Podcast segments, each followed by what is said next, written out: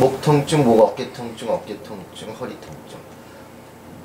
근근막 통증 증후군의 임상 증상. 분당 비술 통증 전문 정형외과.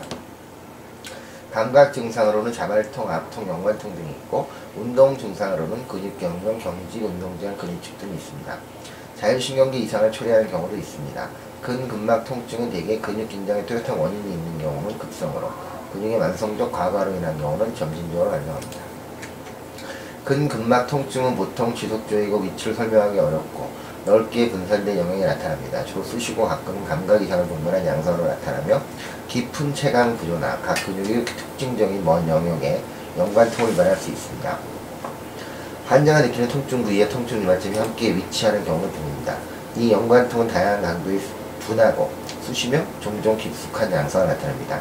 통증 유발점이 과민해질수록 연관통은 더욱 강해지고 오래 지속되며 이의 분포도 넓어집니다. 연관통은 단일 피부 분절 분포 형태를 따르지 않고 신경부 분포나 내장통에 발생한 적 피부 분절 분포 양상과도 다릅니다. 연관통으로 환자는 근육통이 아닌 두통이나 관절 통증, 요통, 둔부나 하지의 좌골수경통 같은 통증을 호소할 수도 있습니다. 통증 유발점과 연관된 운동 증상은 근육경직, 운동 범위 제한, 근력 저하 등이 기능 장애입니다.